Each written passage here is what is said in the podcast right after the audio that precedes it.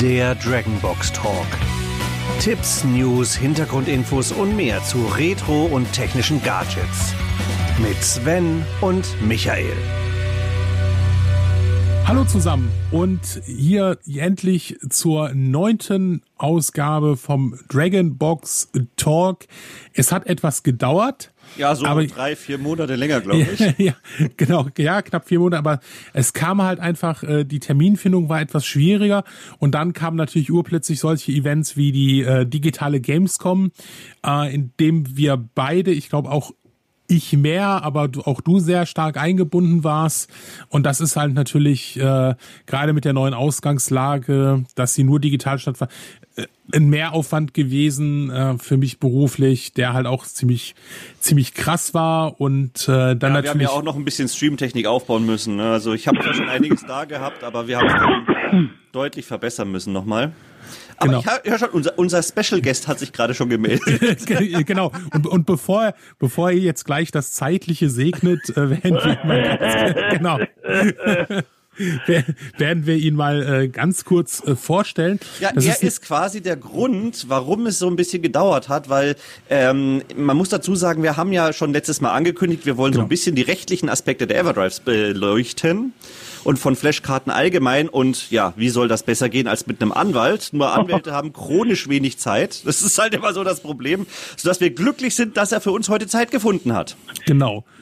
Und das ist nämlich der Kai Bodensieg und der ist nämlich äh, Anwalt im Bereich, äh, mal grob gesagt, IT-Recht, äh, Medienrecht und ist in der Games-Branche sehr, sehr stark äh, verankert, wird eigentlich auch so gerne als der Ansprechpartner der Gamesbranche äh, bezeichnet. Er war ja auch, äh, beziehungsweise, oder war es ja länger Zeit auch im, im Game-Verband mit involviert und, ja. und das möchte ich mal ganz kurz erklären, er ist auch mit dafür zum Beispiel verantwortlich, dass es diese soziale Adäquanzklausel, dass diese jetzt auch äh, für äh, Spiele funktioniert. Also das heißt, dass äh, zum Beispiel verfassungsfeindliche Symbole, die vorher immer rausgemacht äh, gemacht werden mussten, auch wenn es das Spiel zulässt, also das ist eine ganz wichtige Sache, also wie jetzt zum Beispiel Through the Darkest Times, dort, äh, weil die Symbolik einfach wichtig ist fürs Spiel, weil das würde das komplett alles rausreißen und würde keinen Sinn machen, ähm, dass das jetzt möglich ist, dass solche Spiele auch eine Freigabe bekommen,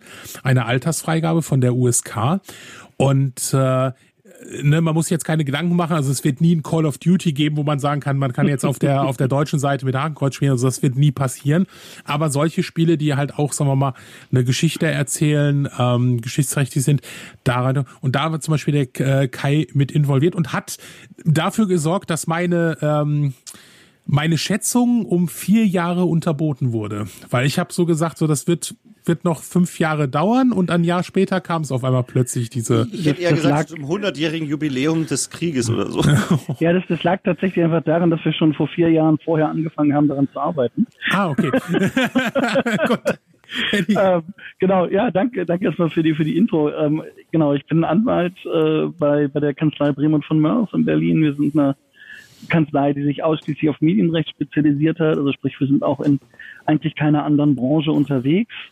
Ich habe 2005 angefangen, ähm, Games-Unternehmen zu beraten und habe bei uns in der Kanzlei den, äh, den, den ähm, Aufbau geleitet für das Games Department, was wir jetzt haben. Da arbeiten jetzt vier Kollegen drin in dem Bereich ähm, und ich sag mal 90 Prozent meiner Mandanten kommen aus der Games-Branche. Das heißt, sind entweder Entwickler oder Publisher oder Zulieferunternehmen, die im Umkreis von Computerspielen tätig sind. Ich war jahrelang äh, Justiziar auch beim Gameverband ehrenamtlich, bis er dann fusioniert hat mit dem BIU, ähm, ja, die große Verbandsfusion unserer, unserer äh, Verbände in Deutschland. Ähm, und dort hat dann ein, ein lieber netter Kollege den Job übernommen, der das auch äh, bezahlt beruflich macht. Und äh, ich bin aber immer noch aktiv im Gameverband, mache da viel Lobbyarbeit. Zum Beispiel im Rahmen des Rundfunkrechts haben wir da äh, viel Lobbyarbeit betrieben, als es um die Frage ging, Rundfunkzulassung für Streamer, aber eben auch, wie du erwähnt hast, Sozialadäquanzklausel. Da haben wir uns auch sehr viel reingehängt in die Thematik und äh, ich leite auch noch beim Gameverband derzeit die Stiftungsstelle. Ah. Äh, wenn ich mal ganz kurz, äh, dann kommen wir mit der Abschweifung schon, fangen wir mal vorher an. Ähm, Rundfunkgeschichte äh, ist ja auch eine Sache, die mich jetzt persönlich gerade schon schon interessiert. Ähm, sollte da nicht eigentlich eine Gesetzesänderung dieses Jahr im September kommen? Ja, die sollte Anfang September in Kraft treten. Mhm.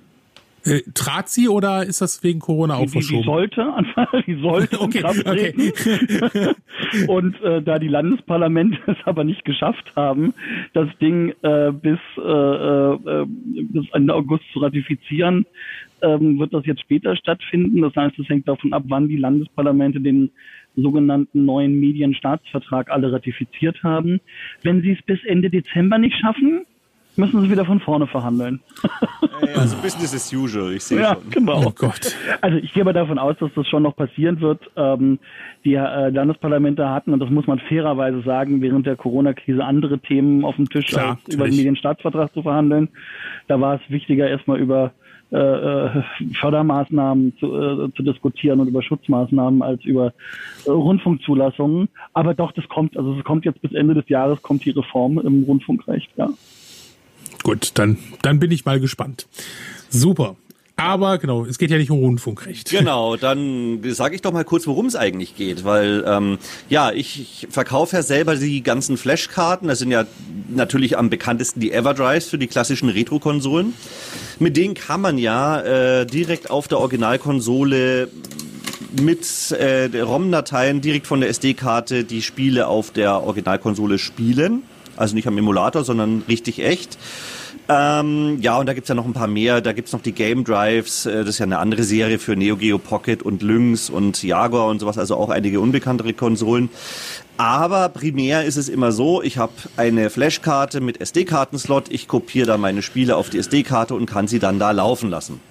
Jetzt war es ja so, dass wir vor, oh wann war denn? Ich glaube 2011 hat, glaube ich, der Prozess angefangen bis 2014 oder sowas. Da ist ja Nintendo gegen die 4 Flashkarte für den Nintendo DS vorgegangen. Mhm und hat da ja auch gewonnen. Und äh, ja, das, seitdem darf ja die R4-Flash-Karte nicht mehr für den Nintendo DS verkauft werden. Und es war ja damals ein, ein Riesenpräzedenzfall, weil da ging es ja auch darum, die Argumentation äh, von Nintendo war natürlich Raubkopien, Urheberrecht. Die Gegenargumentation war dann, ja, aber man kann es ja zum MP3-Hören verwenden. Es macht, äh, es gibt einem mehr Möglichkeiten vom Nintendo DS und man kann Homebrew-Software und sowas spielen. Ja, gewonnen hat trotzdem am Schluss Nintendo. Und da haben natürlich dann auch sehr viele Leute bei mir angefragt, ja, wie sieht's jetzt eigentlich mit den Everdrives aus? Das ist ja im Endeffekt das Gleiche. Sind die dann nicht genauso illegal?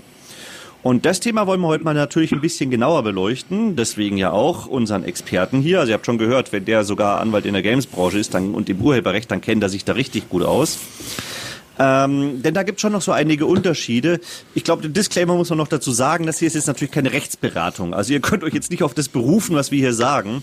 Ähm, nämlich einfach aus dem Grund, das kann wahrscheinlich der Kai dann, äh, kann mich eventuell korrigieren, falls ich... Ja, aber Rechtsberatung könnt ihr gerne bekommen, kostet aber.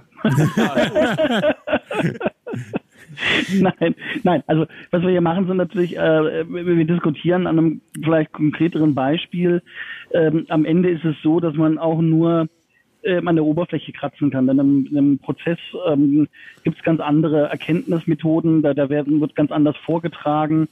Ähm, Ein Gericht muss ja auch überzeugt werden. Witzigerweise meintest du ja, ähm, das Urteil damals vom OLG München äh, wäre so überraschend gewesen. Für uns Juristen war das total überhaupt nicht überraschend. Das war so. Habe hab ich überraschend gesagt? Also ich habe, weil ich fand es jetzt nicht überraschend, dass sie da gewonnen haben, muss ich ehrlich sagen. Ja, ja, ja. Also ähm, es war auf jeden Fall so, dass wir damit ähm, gerechnet hatten. Also nicht nicht erst seit äh, seit dem EuGH, denn die Entscheidung ist ja mhm. einmal bis zum BGH, dann zum EuGH hoch und dann wieder zurück zum mhm. OLG München. Ähm, also da hat man jetzt schon mit gerechnet, dass das so ausgeht. Mhm. Aber aber es war natürlich spannend, dass mal äh, Urheberrecht dogmatisch aus, äh, äh, auszuzisilieren, worauf dieser Anspruch dann am Ende tatsächlich beruht. Mhm. Ja, vor allen Dingen das Wichtige ist, was vielleicht viele nicht wissen, ähm, bei so einem Prozess geht es ja oftmals nicht um das Allgemeine, sondern es ging in diesem Fall konkret um diese ja. R4-Flashkarten. Das genau. heißt, es sind auch nur diese als illegal eingestuft worden und irgendwelche anderen Flashkarten müssten komplett neu geprüft werden sozusagen.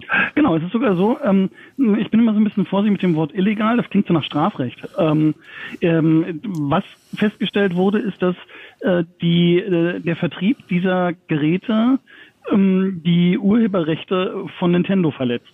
Mhm, ähm, das macht es an sich noch nicht illegal im eigentlichen Sinne, äh, denn Nintendo könnte ja genauso gut sagen, erlaube ich. Ja, also ah ja, das, gut, klar, ja, also per, per, se ist das jetzt nicht illegal, sondern es ist einfach rechtsverletzend. Ähm, illegal wäre es ähm, im, im, juristischen Jargon, wenn es halt irgendein Strafgesetz äh, äh verletzen würde. Ähm, so weit ähm, sind sie aber jetzt hier gar nicht gegangen, ähm, sondern es war einfach ein Unterlassungsanspruch im urheberrechtlichen Sinne. Ähm, und das ist total spannend, zumindest für Urheberrechtler, weil ja sich erstmal die Frage stellt, was haben wir denn hier überhaupt für ein urheberrechtliches Werk? Was ist denn ein Computerspiel für ein Werk? Und da, muss ich sagen, war die Entscheidung äh, von Nintendo vom EuGH äh, tatsächlich überraschend und recht fort, äh, recht fortentwickelnd, denn wir haben was ganz Spannendes vom Europäischen Gerichtshof über Computerspiele gelernt, dass sie nämlich zwei verschiedene Werke gleichzeitig sind. Der EuGH hat nämlich gesagt, ein Computerspiel ist auf der einen Seite ein filmähnliches Werk, weil sich mhm. nämlich etwas auf dem Bildschirm abspielt und das hat ein Bild, es hat Musik, es hat Ton, es hat eine Handlung. Also hat der EuGH gesagt, das ist ein filmähnliches Werk. Und auf der anderen Seite ist ähm, ein Computerspiel auch gleichzeitig Software. Und der EuGH hat dann gesagt, ähm, welche Vorschriften Anwendung finden auf ein Computerspiel. Ähm, und das sind sehr unterschiedliche Vorschriften für einen Film oder für, für Software. Ähm, das darf man sich dann im Einzelfall aussuchen. Super. Ich, ich, ich, ich fand es damals auch ganz interessant, weil zum einen, das war ja auch damals, da hieß es ja, man darf ja Privatkopien von Software selber anfertigen. Ähm, aber auf der anderen Seite, also vor allen Dingen auch hinter dem Aspekt, man durfte meines Wissens, korrigiert mich, wenn ich falsch bin, sogar einen Kopierschutz umgehen, wenn das die einzige Möglichkeit dasteht, dass man quasi dieses Stück Software noch verwenden und selber erhalten kann. Also quasi, wenn man vom Hersteller keinen Ersatz mehr kriegen würde, wenn es ja. kaputt geht. Das ist ja die einzige Möglichkeit, wo man für eine Sicherheitskopie quasi den Kopierschutz aushebeln oder Privatkopie genau. den Kopierschutz ja. aushebeln durfte. Das gilt aber natürlich eigentlich nicht, wenn es eine Urheberrechtsverletzung ist. So ist es genau. Und, ähm, und das Spannende ist halt auch, natürlich gibt es diese Möglichkeit, ähm, auch diesen äh, wirksamen Kopierschutz selber zu umgehen, wenn es dann keine andere Möglichkeit gibt. Dann muss ich aber auch nachweisen, dass ich diese anderen Möglichkeiten alle durchprobiert habe. Mhm. Ja, also okay. dann, dann, dann hilft es nicht zu sagen, na, die werden das eh nicht tun, sondern dann muss ich schon nachgefragt haben. Und ich muss nachweisen, dass die es mir nicht ermöglicht haben, das zu tun. Also äh, mhm. ganz einfach ist das eben gerade nicht. Und das macht sich dann ein Hersteller, wie zum Beispiel Nintendo, auch in so einem Prozess natürlich zunutze. Und ja, ähm, und äh, dass es dann ähm, äh, total spannende Diskussionen gibt, die auch in der Community natürlich rauf und runter geführt werden. Also ich sag mal, ähm, Raubkopie äh, äh, versus ähm, Retro-Charme ähm, oder äh, Homebrew, hast du vorhin gesagt, ich könnte ja auch mein MP3 drauf hören. Mhm. Ähm, und das sind Diskussionen, die sind, sind dann auch im Prozess geführt worden. Ähm, man muss nur sich sehr gut überlegen, wem man da so eine Argumentation vorträgt. Also ich sag mal, so eine Argumentation, in der Community, wo ich sage, boah, aber ich, ich möchte wirklich meine MP3s benutzen, das mag ja alles wahr sein. Ähm, aber da sitzen Richter, die alle im Durchschnitt einen Tick älter sind als der durchschnittliche Games-Community-Nutzer. Mhm. Und äh, die sagen sich natürlich, naja, was, wofür werden die das wohl benutzen wollen?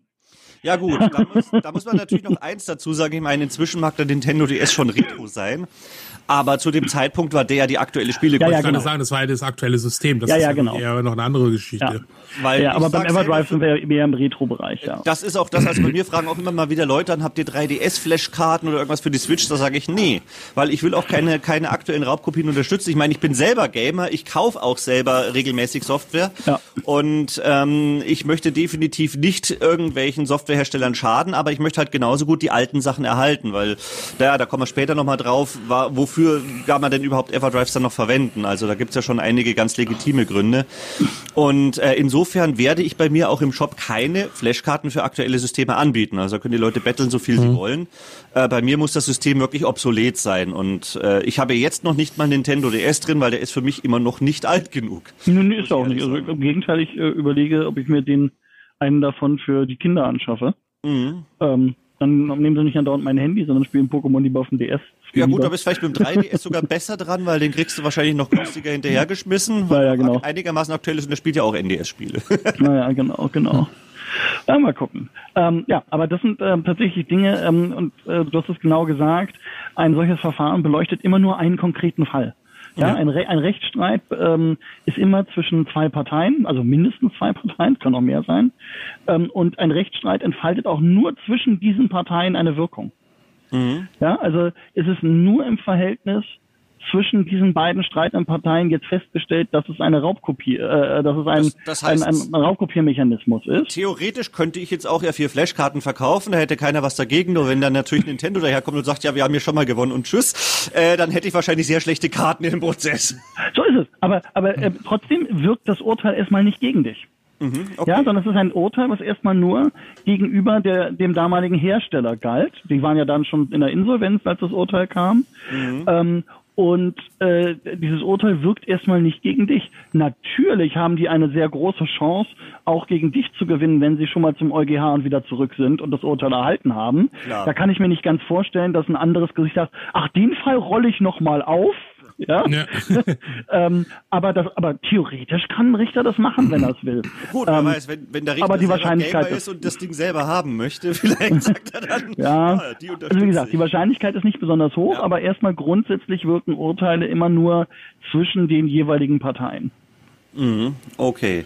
Das heißt also, damit haben wir ja schon mal von vornherein gesagt, also Everdrive sind momentan, ja gut, das Wort illegal können wir ja sowieso wegen strafrechtlich schon mal ausschließen, aber äh, wenn sie momentan irgendwas sind, dann ist es eher Grauzone, aber sie sind definitiv nicht verboten oder dürfen nicht verwendet werden. Also nein, nein, nein, nein, bis da jemand was gegen sagt.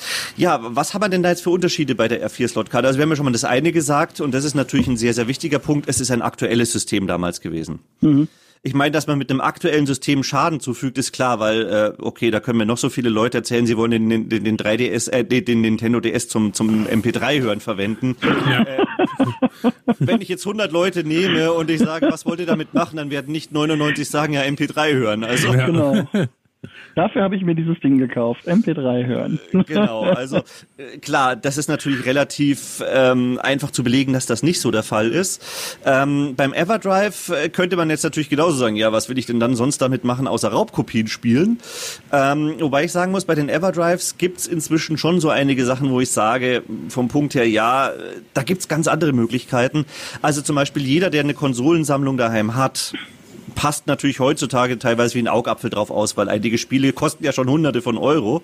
Ja, ja. Ähm, die Konsolen sind auch nicht günstiger geworden und äh, was man schon mal nicht vergessen darf, ist jedes Modul rein rausstecken, ähm, nutzt das Ganze schon mal ab. Bestes Beispiel ist das Nintendo NES, das hat ja diesen, diesen Slot, äh, wo man erst das Cartridge reinschiebt und dann runtersteckt, mhm. die fallen ja. reihenweise aus. Also äh, die sind sowas von, von empfindlich, da ein Spiel zum Laufen zu bringen. Also ich muss sagen, bei meinem eigenen NES Time, beziehungsweise bei meinen zweien, ich habe zwei mhm. Stück und bei beiden ist es so, ich bräuchte ungefähr so drei bis vier Minuten, bis ich das Spiel zum Laufen bringe. Immer wieder rein, raus, äh, drücken, drücken und irgendwann geht's dann mal. Äh, und das wird natürlich von Mal zu Mal schlechter. Das heißt, da habe ich jetzt zum Beispiel die Möglichkeit, ich habe das Everdrive dafür, das steckt einmal drinnen und ich habe auf, auf der Flashkarte genau oder auf der SD-Karte genau die Spiele, die ich jetzt zum Beispiel im Original daheim habe. Das schont natürlich schon mal die Konsole und ich muss es nicht ständig immer rein und rausstecken.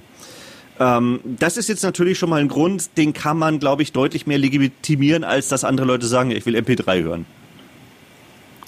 Ähm, also sagen wir es mal so.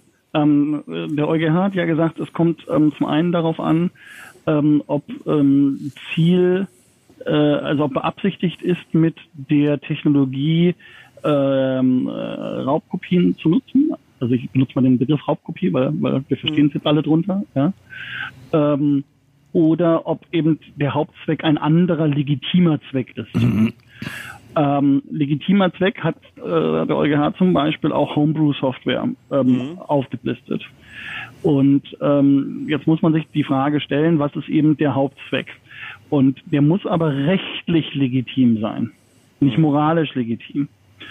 Ähm, und da stellt sich halt schon allein die Frage, ob die Vervielfältigung ähm, des Codes auf die ähm, auf die SD-Karte nicht schon eine unzulässige Vervielfältigung ist.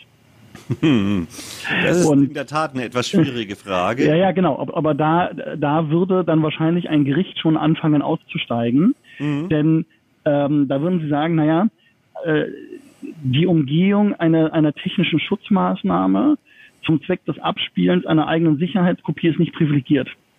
Gut, da ist jetzt aber natürlich schon wieder ein ganz besonderer Aspekt. Ähm, beim Nintendo DS gibt es tatsächlich Schutzmaßnahmen, weil A ist es eine ganz besondere Cartridge-Form gewesen. Ja, genau. Ähm, B äh, sind die Dinger auch noch verschlüsselt gewesen. Also ich meine, das, das ist ja, da muss man jetzt gleich zwei Kopierschütze quasi aushebeln. Das ist jetzt bei den alten Konsolen ja nicht der Fall. Also wenn ich zum Beispiel Super Nintendo oder Mega Drive oder sowas nehme, das sind stinknormale ROM-Chips, die man mit einem ganz normalen, auch damals gängigen EEPROM-Brenner äh, auslesen und beschreiben konnte.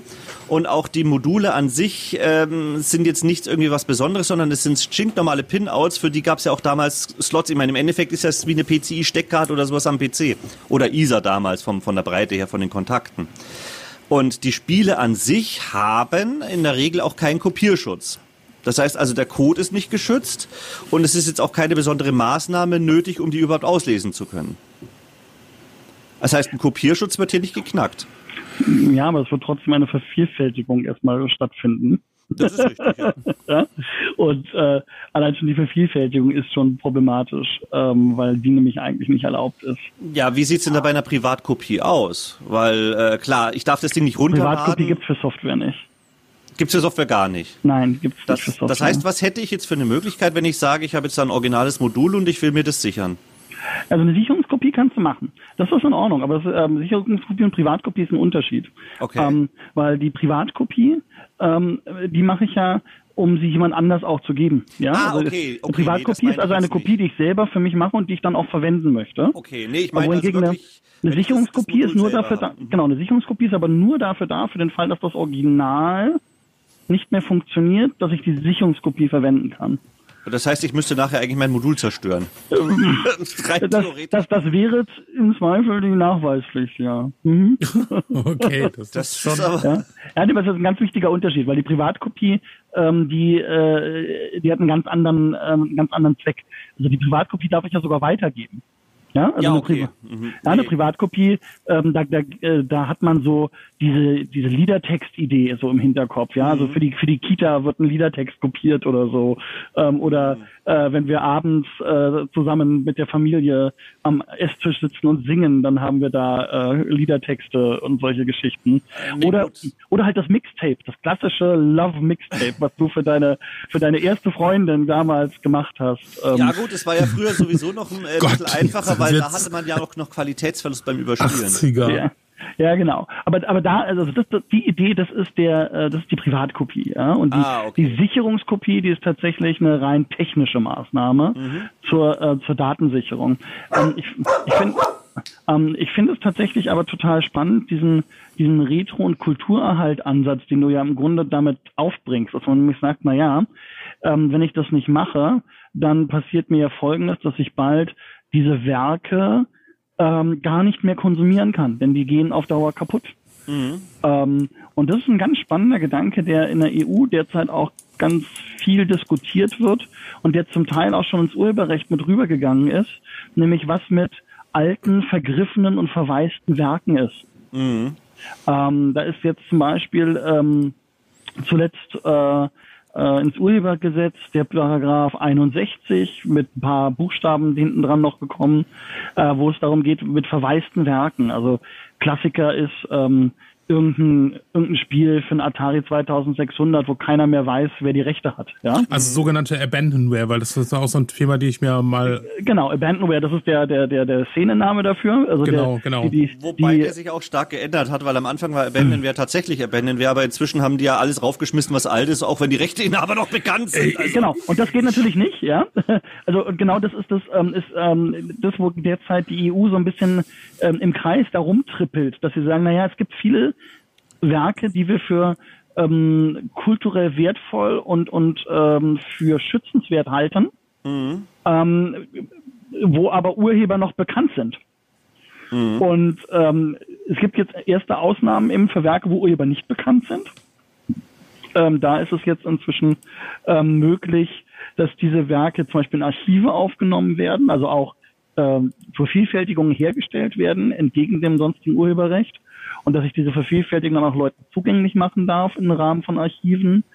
Ähm, und der nächste Schritt, den die EU eigentlich gehen möchte, ist hier weiterzugehen und sogar eine Pflicht von Rechteinhabern einzuführen, ähm, an solchen Archivierungsmaßnahmen mitzuwirken im Rahmen des Schutzes der Kultur, die sich ähm, ja jetzt doch viel schneller überholt, als man das hätte denken können. Also wir hatten ja 400 Jahre lang mit Buchdruck den Vorteil, naja, die Bücher, die waren halt da, gut, die vergibten irgendwann, dann wurden sie abgeschrieben oder kopiert. Eben und nachgedruckt. Ähm, mhm. Ja, und jetzt haben wir plötzlich eine Geschwindigkeit, wo kulturelle Werke ähm, immer und immer schneller nicht mehr nutzbar sind. Also wir hatten zum Beispiel ganz, ähm, Film, ja, auf Celluloid.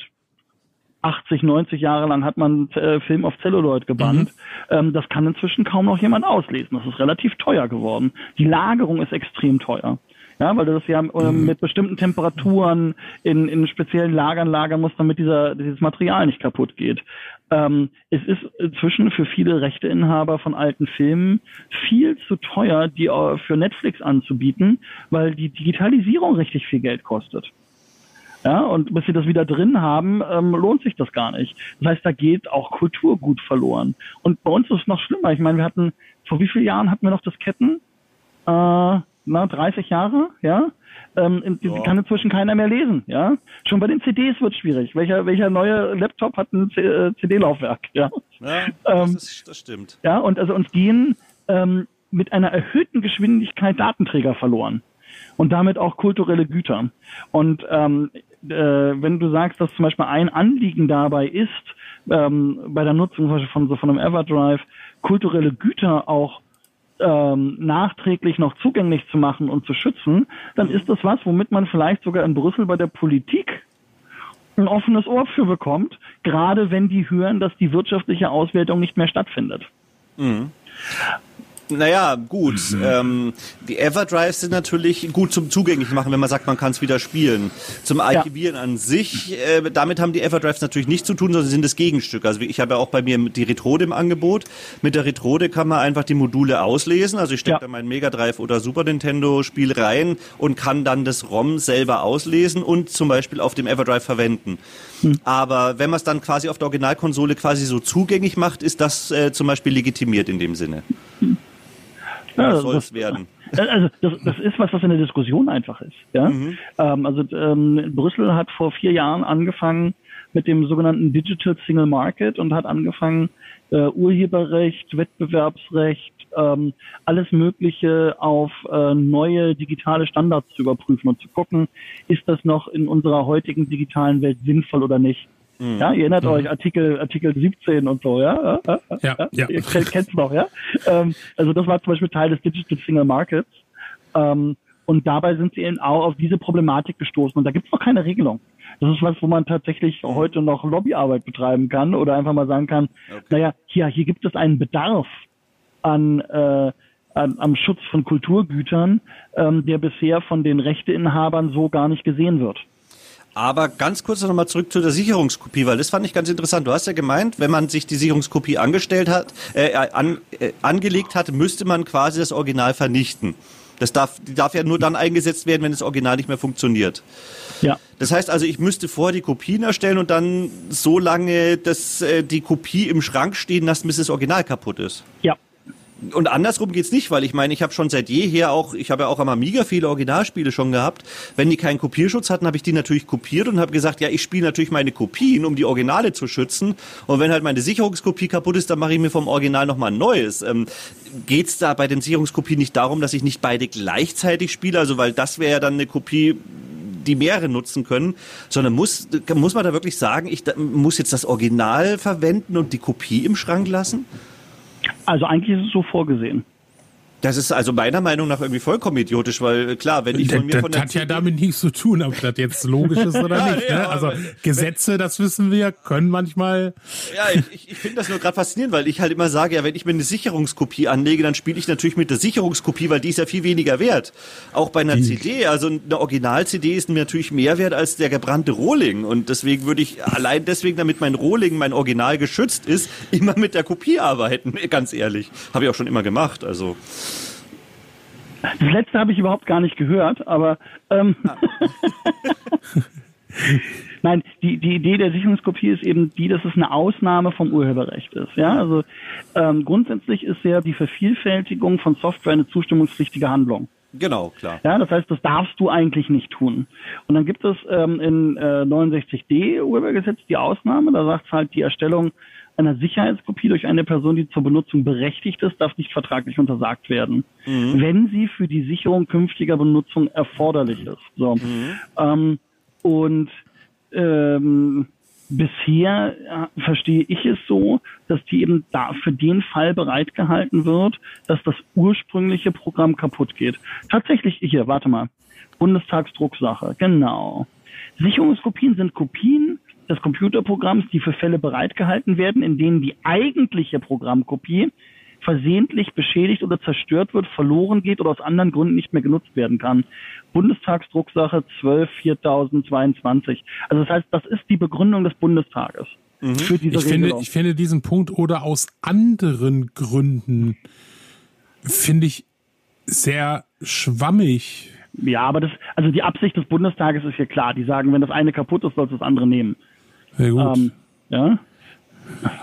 Also ich, ich würde jetzt so als Naivling einfach rein interpretieren, dass aus anderen Gründen ja schon eigentlich der Schutz damit das andere nicht eintritt, aber wahrscheinlich wirst du dann sagen, nee, nee, die meinen schon. Ja gut, oder auch Abnutzung von der Hardware an sich, weil wie gesagt, beim Everdrive ist es ja so, ich lasse einmal das Modul drin im Modulschacht und wechsle dann noch die SD-Karte. Das ja, heißt, ich das werden die nicht gemeint haben. Das, also, das meinen die auch nicht. Nein, naja, das, das, ne? dass sie es ursprünglich nicht gemeint haben, ist klar. Die Frage ist, ob man das zum Beispiel so weit auslegen könnte. Nee. Mhm. Also hier, hier ist der, der, der Willen des Gesetzgebers relativ klar. Der mhm. sagt eben, ähm, äh, ich verstehe, dass ein, eine Software kaputt gehen kann oder, oder nicht mehr funktioniert, weil die CD mhm. zerkratzt ist oder mhm. weil du sie verloren hast. Und für den Fall sollst du die Möglichkeit haben, ähm, eine Kopie herzustellen, und zwar entgegen der sonstigen rechtlichen Regelung. Mhm. Ja, ähm, und äh, das, das ist der, der Willen des Gesetzgebers. Okay. Gut, da ist jetzt natürlich die nächste Frage, wie würde das äh, äh in der Realität aussehen, wenn ich ein Spiel Original daheim habe und ich habe eine Kopie davon. Äh, ich glaube nicht, dass ich da an irgendeinen äh, eine Anklage bekommen würde, wenn ich sage, Moment, ich habe hier das Original, Leute. Warum wollt ihr mich jetzt anklagen, wenn ich da meine eigene Kopie verwende? Ähm, weil ich glaube, das, das würde zu solchen Aufschreien auch in Deutschland führen. Klar, theoretisch ist es so natürlich zumindest derzeit nicht richtig zulässig. Hm. Aber die Frage ist, wie schaut's im Faktum aus? Weil wie gesagt, ich habe damals auch äh, von meinen Amiga-Disketten äh, Kopien gemacht damit und nur, nur, noch mit den Kopien gespielt, damit ja meine, ich meine, ich habe damals vom Taschengeld lange auf so ein Spiel gespart. Da wollte ich natürlich, dass meine Originaldisketten äh, erhalten bleiben und, und so lange wie möglich. Ich glaube. Originaldisketten auf dem Amiga? Ja, natürlich. Ich habe da gespart. Ich, ich habe da echt gespart. Ich sage, ich, ich, ich, ich versuche ja so gut wie möglich die Leute zu unterstützen. Ich bin ja primär immer noch gegen Raubkopien. Also ich habe damals auch mit dem C64 hatte ich am Ende, als mein C64 verkauft hatte, knapp 100 Originalspiele. Mhm. Und ich erzähle das immer gerne. Äh, es kamen damals Freunde zu mir, die mich gefragt haben, wie ich denn diese Verpackungen gebaut hätte. Weil die das nicht kannten. ne? Also das, das war so schon äh, äh, ja, aber das, das ist halt genau der Punkt. Ich meine, es wird jetzt wahrscheinlich keiner nicht Nintendo zu einem nach Hause gehen und sagen, so, du spielst jetzt hier die Kopie, obwohl du das Original hast, deswegen klagen wir dich an. Das wäre natürlich extrem unrealistisch. Aber rein theoretisch, das fand ich jetzt mal ganz interessant, weil das mit der Sicherungskopie wusste ich so nämlich auch noch ja. nicht. Das ist natürlich naja, also rein theoretisch wäre das denkbar, ja. Mhm. Aber sehr unwahrscheinlich, glaube ich. Ja, das ist ja auch, also, äh, das gilt ja auch äh, das klassische Wort, wo kein Krieger, da kein Richter, ja. Also. Ja, und ich glaube, äh, die werden sich hüten, wenn jemand, der ein Original daheim hat, wenn sie gegen den vorgehen, weil dann sagen alle, ja, da nehme ich jetzt erst recht die Raubkopie. Also, also du siehst es ja auch, du siehst es ja auch, dass das äh, gerade gerade jetzt auch im Streaming-Bereich, äh, das erkennt, also ich, ich kenne einige Streamer, die wirklich mit Original-Hardware arbeiten Mhm. Und auch Originalmodulen, also es ist dann immer auch schön eingeblendet. Ich? Du zum Beispiel, äh, andere, äh, andere, bei denen das einfach aus technischer Sicht einfach echt schwierig ist. Also obwohl ich muss auch sagen, also äh, zu 80 Prozent meiner Retro-Streams arbeite ich mit Software, die ich entweder über Steam oder GOG mir hole. Also mhm. oder Humble Bundle oder sonst irgendwas, äh, weil die da auch erkannt haben, hey, wenn wir das ordentlich aufbereiten, haben wir da eine, äh, haben wir da eine Käuferschaft. Ja, und. Äh, ganz ehrlich, solange die so angeboten werden, gibt's ja tatsächlich auch noch einen Markt dafür. Also ja. das, äh, wir hatten ja vorhin schon die Frage, ähm, ob das Risiko, Verfolgungsrisiko geringer ist, wenn das, äh, wenn es gar keinen Markt mehr dafür gibt, äh, weil die einfach nicht mehr gehandelt werden. Mhm. Ähm, solange aber tatsächlich die Software noch im Handel ist, ähm, gibt es ja da auch ein erhebliches Schadensersatzrisiko. Ja? Natürlich. Ja, also so, ja, und ähm, äh, viele Inhaber von alten Rechten sind ja inzwischen schlau genug, ähm, zumindest wenn es PC-Titel sind, diese wieder zurückzubringen auf die Plattform. Mhm. Und GOG hat ja da, glaube ich, auch äh, wenn man ehrlich ist, einen, einen, einen Meilenstein an Arbeit geleistet, dass, dass wir alte Absolut. Titel in der Form wieder mhm. zurückbekommen. Und ähm, das macht ja auch Freude, ja, also sich mal so einen alten Titel wieder anzuschauen, ja, äh, das macht ja auch Spaß. Sowas macht ja Nintendo teilweise auch, indem sie dann das Mario auf jeder Konsole zum 377. Ja, genau. Mal rausbringen. Ja. Ähm, Und es sich immer noch verkauft. Ja, aber dafür dann halt wieder andere Titel, die eigentlich äh, die Leute auch noch interessieren, die gibt's dann halt wiederum nicht. Also es ist natürlich immer eine Vorauswahl. Ähm, naja, insofern, das behält sich der Rechteinhaber natürlich vor, so selber klar, zu entscheiden. Ne? Klar, aber insofern, äh, das ist natürlich auch wieder sowas, wo ich sage, ja, das Everdrive ist aber nicht nur für die paar Dinger, die jetzt neu veröffentlicht werden vielleicht. Und dann natürlich die Frage, was haben die für einen wirtschaftlichen Schaden? Würde sich jemand, der die Everdrives gekauft hat und auf der Originalkonsole spielen, würde der überhaupt die neue Konsole besitzen und nicht das Ding kaufen? Hätte er damit Schaden angerichtet? Also ich glaube, das ist auch noch so ein ganz wichtiger Punkt. Äh, wie soll man da den Schadensersatz berechnen von Software, die nicht mehr verkauft wird, die schon seit 20 Jahren nicht mehr Ja, also da hätte ich auch Probleme mit den Schaden äh, zu beziffern, aber es gibt ein Problem dabei. Mhm. Ähm, ähm, und zwar, das ist der sogenannte Dreiklang des Schadensersatzes im Urheberrecht. Ähm, mhm. Und der könnte es einem dann schon wieder einfacher machen, den Schaden zu beziffern. Ähm, und zwar, weiß ich, ob ihr das kennt, es gibt im Urheberrecht und auch in manchen anderen äh, Bereichen unterschiedliche Methoden, Schadensersatz zu berechnen. Einem, äh, und zwar darf sich das der Verletzte aussuchen, wer den berechnet. Und eine Möglichkeit, Schadenssatz zu berechnen, ist, ähm, den tatsächlichen Schaden darzulegen. Da hast du recht. Der wird, das wird Ihnen, das, das wird Ihnen wohl eher nicht gelingen, ja. Also äh, weil weil sie eben das Ding nicht mehr verkaufen und sie können auch schlecht sagen, uns entgehen dadurch Verkäufe auf anderen Konsolen. Also das ist schon äh, relativ unglaubwürdig. Ähm, die zweite Variante ist der Verletzergewinn. Wenn also jemand kommerziell ähm, vertreibt und damit Geld verdient, dann kann ich als ähm, äh, Rechteinhaber den Schadenssatz auch daran bemessen, was der andere durch diesen Vertrieb eingenommen hat. Mhm. Ja, das heißt, also ich kann im mhm. Grunde dessen gesamten Gewinn abschöpfen. Das würde aber nur dann funktionieren, wenn zum Beispiel beim Everdrive, ähnlich wie bei der R4-Karte definiert wird, dieses Ding ist primär auf Raubkopien ausgelegt und ohne anderen Nutzen. Also wenn, wenn, wenn wir davon ausgehen, dass bis dahin das gleich wäre, dann ja. ja? Mhm, genau. Ähm, und dann gibt es noch eine dritte Methode, einen Schadensersatz zu berechnen und das ist die Methode, die eigentlich am verbreitetsten ist ähm, und die im Urheberrecht eigentlich fast immer benutzt wird. Das ist die sogenannte fiktive Lizenzgebühr. Mhm. Das heißt, was würde ich von jemandem verlangen, wenn ich dem äh, ordnungsgemäß das Recht dafür lizenzieren würde. Mhm. Und das, ähm, das ist dann aber quasi nicht spielbezogen, weil es wird ja wahrscheinlich jeder auf dem Everdrive andere Spiele nutzen, sondern das ist dann nur quasi funktionsbezogen vom Everdrive her. Genau.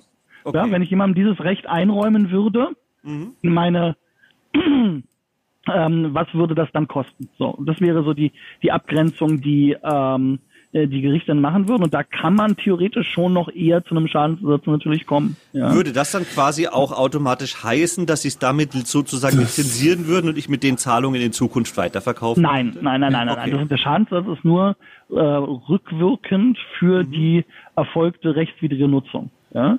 Der ist nicht eine automatische Lizenz dafür. Mhm, okay.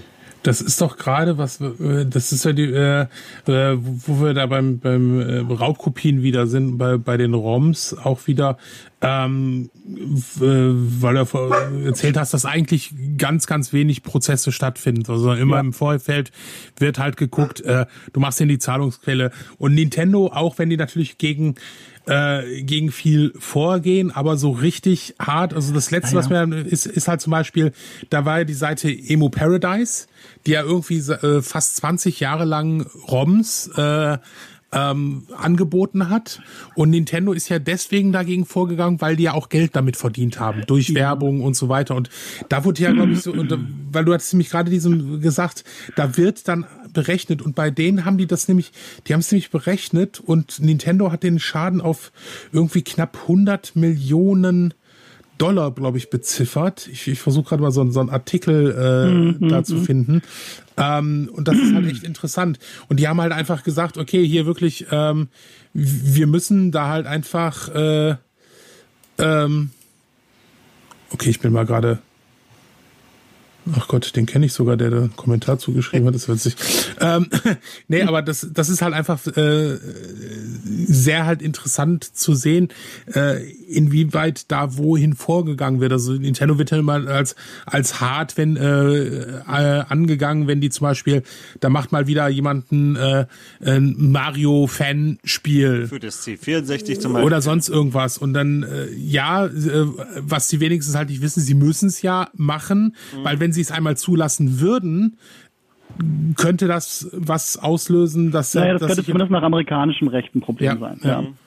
ja. Ähm, also es ist, es ist ja folgendermaßen, ähm, und das ähm, sehen viele nicht. Ähm, es ist ein Unterschied, ob wir uns US-Recht oder europäisches Recht anschauen, das ist schon mal das Erste. Äh, und da gibt es riesige Unterschiede. Mhm, also zum Beispiel dieses Nicht-Verfolgen ähm, von Rechtsverletzungen hat in den USA eine ganz andere Konsequenz als hier das, in Europa. Das ist das so eine Art stille Duldung, glaube ich. Und später können, haben sie dann das Problem, dass sie die, die, die IP quasi sozusagen verwässern. So, so kann es dann passieren, genau. Ja. Ähm, wäre in Europa nicht so wild, ähm, weil wir diese, diesen Mechanismus im Urheberrecht nicht kennen äh, in Europa. Ähm, es ist aber folgendes. Bei jedem, bei jedem Fall einer Rechtsverletzung guckt man sich erstmal auch intern an, was sind die Kosten, Nutzen von welcher Handlung. Ja, also lohnt es sich gegen den Raubkopierer in Russland vorzugehen, der über eine Webseite aus den Arabischen Emiraten Sachen verkauft und seine Zahlungen über die British Virgins laufen lässt. So, lohnt es sich jetzt gegen den eine Klage in Russland einzureichen? Mhm, da würde ich dann als, als beratender Anwalt sagen, können wir machen. Hm, ob wir da was rauskriegen, keine Ahnung. Geld werden wir wahrscheinlich nicht sehen. Außer der Anwalt.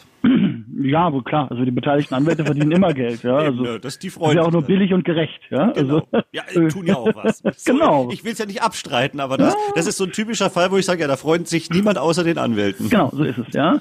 Ähm, und äh, dann stellt man sich eben die Frage: äh, Will ich dir, lieber Mann, wirklich dazu raten, das zu machen? Und ich sag mal, wenn mir was an der Mandatsbeziehung zu dem liegt, werde ich wahrscheinlich sagen, nein, mach es nicht. Ja, ähm, wenn das nur jemand ist, der nur einmal kommt, mag ja sein, dass man da sagt, na machen wir klar. Aber ähm, üblicherweise arbeiten wir zumindest bei Bremen von Mörs mit unseren Mandanten dauerhaft zusammen und würden ihnen daher gerade nicht zu so unlukrativen Prozessen raten. Gibt das heißt, ich, also, bessere Bewertungen am Schluss. Ja, das heißt also im im, im ersten Schritt würde man wahrscheinlich sagen, du, also klageweises Vorgehen ja, würden wir bestimmt irgendwann gewinnen vielleicht, aber davon haben wir nichts gewonnen. Ja, zum einen dauert es wahrscheinlich drei Jahre, bis wir da überhaupt ein Ergebnis haben und zum anderen ähm, wissen wir noch nicht mal, ob wir es dann überhaupt in Russland durchgesetzt bekommen. Ja, so. Mhm. Ähm, deshalb stellt sich immer die Frage, was ist effektiver?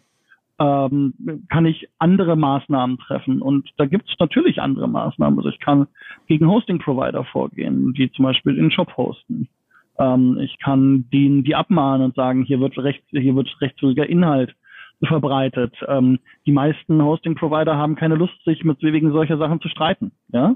Mhm. Ähm, also wegen eines Webseitenkunden fangen die nicht mit einem Großkonzern einen Urheberrechtsrechtsstreit an. Das heißt, die Seite wird runtergehen.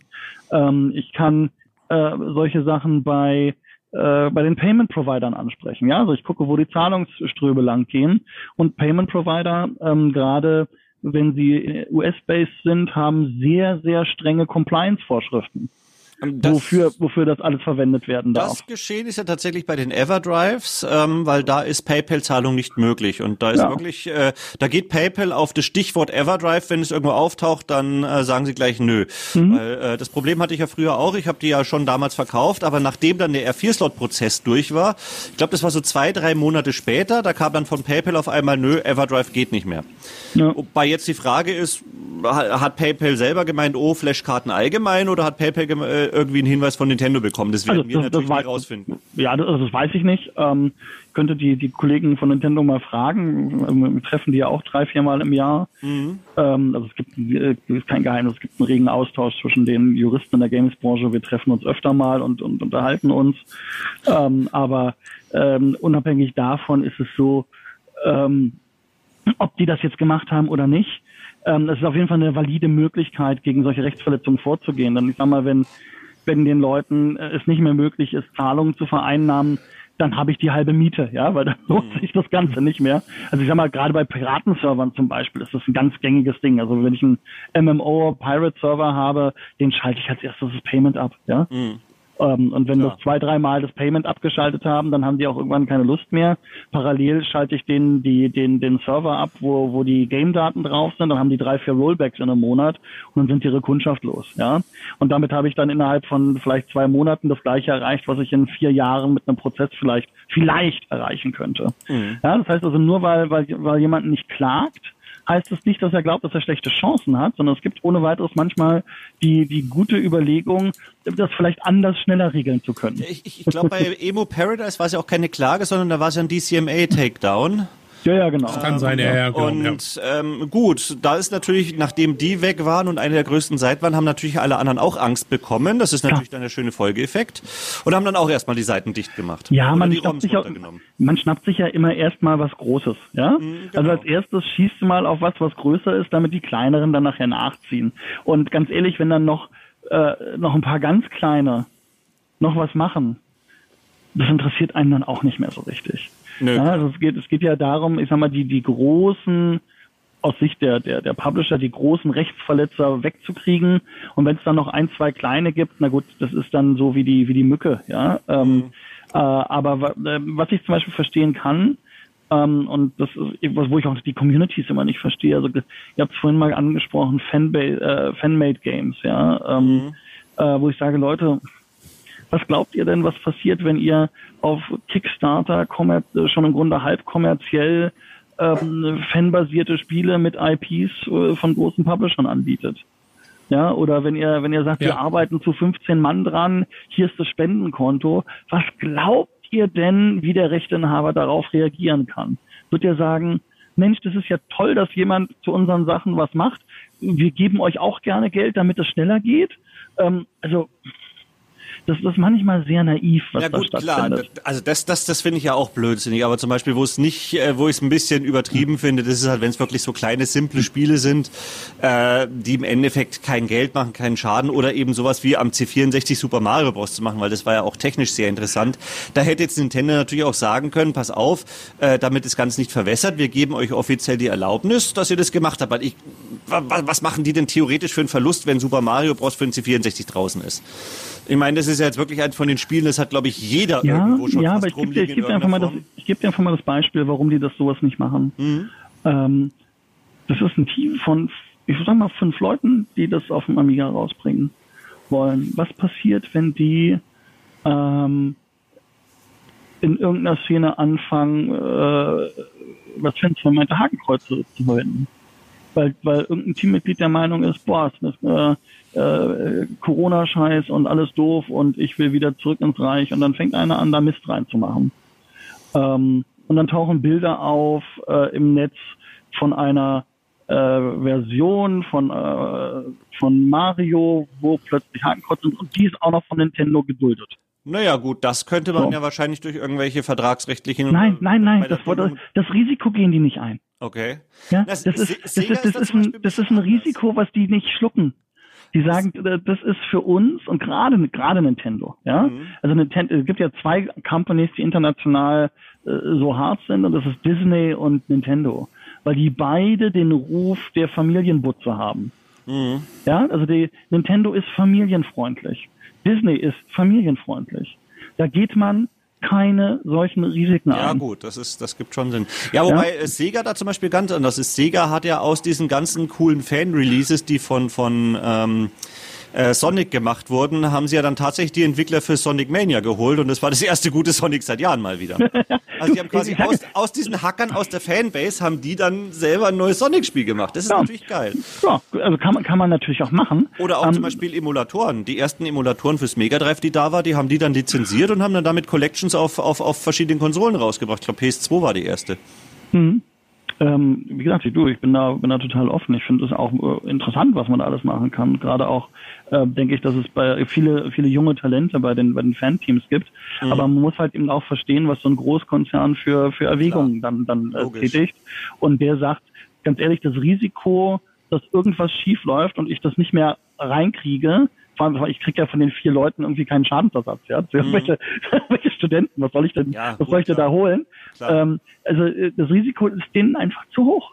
Und das kann mhm. ich nachvollziehen. Ja, das, das ähm, fand ich bei Sega übrigens auch ganz interessant, wo wir beim, beim Thema Everdrive sind. Bei mir hat tatsächlich Sega of Europe mehrere Everdrives fürs Mega Drive bestellt. Und äh, haben dann nachher tatsächlich geschrieben, sie finden es cool, dass die Dinger existieren, weil äh, sie hätten nicht gedacht, dass die Leute doch die, die alten Spiele auf den Originalkonsolen spielen wollen. Ah, das ist dann wieder Sega, ne? Sega schreibt ja, mich dann selber ja, an und sagen, die finden es cool, dass die Leute noch zocken. Da ist Sega viel, viel offener als Nintendo zum Beispiel. Ja, aber ich, ich glaube, das ist einfach, äh, Sega ist ja auch, glaube ich, heute einfach was völlig anderes als Nintendo. Naja, ja. aber trotzdem also auch natürlich mit der Marke mit Re-Releases. Die, die machen, ja, damit machen sie halt hauptsächlich, glaube ich, gerade das. Und die haben natürlich, sie sind natürlich ein Publisher äh, mhm. geworden, äh, auch ein erfolgreicher.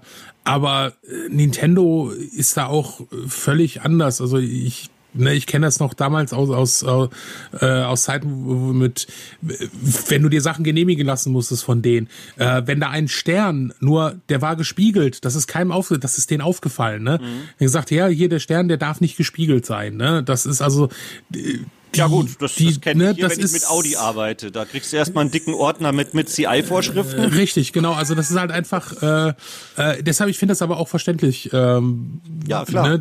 Und, Na, und diese, diese Naivität kann ich teilweise auch nicht. Es gibt, es gibt ein Indiana Jones äh, Remake vom vierten Teil, wo die seit Jahren dran arbeiten und mhm. dann hat irgendwann äh, Disney gesagt, hey, lasst es bitte. Ja. Äh, und dann haben die gesagt, jo, ja. Und irgendwann, ja, und hier ist die nächste Version. Ich so, hä? Ja, bitte stellt uns keine Fragen dazu, zu der Sache wegen Disney. Wir machen hier weiter. Und ich denke so, ja gut, dann macht ihr mal weiter. Viel Spaß, ne? Ähm, ja, das ist halt auch schade, weil da, da wahnsinnig viel Arbeit und Kreativität reingeht, ja. ja. Ähm, wo ich denke so, boah, am Ende ist vielleicht ein tolles Ergebnis, aber weil die eben ähm, wer halt dann auch auf ein Schreiben von einem Publisher nicht reagiert, der ist dann halt auch selber schuld. Ja, so. Ähm, aber ja, das sind das sind so kleine Abgründe dabei. Mhm. Ähm, Gut, jetzt, ähm, jetzt weichen wir nur schon ein bisschen vom Thema ab. Ja. obwohl mit Entwicklern gar nicht mal so verkehrt, weil das ist auch noch so ein Grund, ähm, mit dem man zum Beispiel sagen kann, legitime, äh, legitime Nutzung von Everdrives, ja, Spieleentwicklung.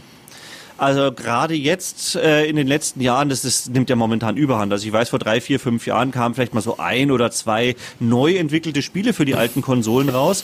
Aber inzwischen kommen ja teilweise fünf, sechs fürs Mega Drive, fürs Super Nintendo und so weiter, fürs NES an neuen Spielen raus, die dann auch wirklich äh, von den Leuten später dann verkauft werden. Und die nutzen natürlich dann solche Flashkarten auch, um das Ding auf der originalen Hardware zu testen und teilweise sogar zu debuggen, weil es gibt auch Everdrives mit, mit, mit USB-Port und die können dann da gleich direkt debuggen auf dem System. Das ist natürlich auch noch eine Nutzung, die war natürlich damals beim Nintendo DS auch äh, alles futuristisch. Also beim Nintendo DS, ich glaube, da, da braucht keiner bei der F4-Karte zu sagen, die war nicht für Raubkopien gedacht. Naja, naja. Ich glaube, das wird jetzt natürlich bei den Everdrive schon schwierig und vor allen Dingen ja, Schadensersatz wird natürlich extrem schwierig zu berechnen, weil eben das jeder verwendet A, das mit anderen Spielen, jeder verwendet es für einen anderen Zweck und äh, das irgendwie zu beziffern äh, von Spielen, naja. die seit Jahren nicht mehr verkauft werden. Und es sind ja auch nicht alle Rechte bei Nintendo. Nintendo hat zwar eigene äh, äh Spiele mit Rechten, aber wenn ich jetzt zum Beispiel irgendein Irem-Spiel nehme oder sowas, das auf der Konsole veröffentlicht wurde, ja, Nintendo hat es lizenziert, dass es da rausgekommen ist, mhm. aber die haben nicht die Rechte dran. Ja, ähm, also. es ist ja auch so, ähm, ich sag mal, interessant ist ja sowieso bei Rechtsverletzungen nur der Händler. Mhm. Ja, also gut klar, der Anwender oder, oder der Hersteller, also der einzelne Anwender, der interessiert, also ja, der begeht auch im Zweifel eine Rechtsverletzung, aber der einzelne Anwender, der interessiert ja nicht. Also wir sind ja jetzt nicht mehr in Zeiten, ähm, äh, wo Grafenreuth irgendwelche Postkarten verschickt, ähm, ja, oh, ja, und sagt, bitte schick mir eine Raubkopie. Genau, die gute alte Tanja. Also da, da sind wir ja raus. Ähm, äh, und äh, das, heißt also für den einzelnen Anwender sehe ich da jetzt sowieso eher äh, eher keine Bauchschmerzen. Mhm. Ähm, äh, wenn überhaupt, dann ist es tatsächlich eher auf Hersteller- oder Händlerebene eine, Überlegung, ob mhm. das ein Problem sein kann oder nicht. Ja. Und ganz Weil, ehrlich, das hängt nachher auch sehr von, von technischen Einzelheiten ab. Also mhm. wie du vorhin gesagt hast, also ähm, äh, beim, beim NES ging es ja auch darum, tatsächlich äh, Raubkopiersysteme, die, die konkret dafür da waren, um, Authentizität der Datenträger zu überprüfen, zu umgehen. Auch da müsste man sich dann erstmal angucken, wie das bei den einzelnen älteren Konsolen aussieht.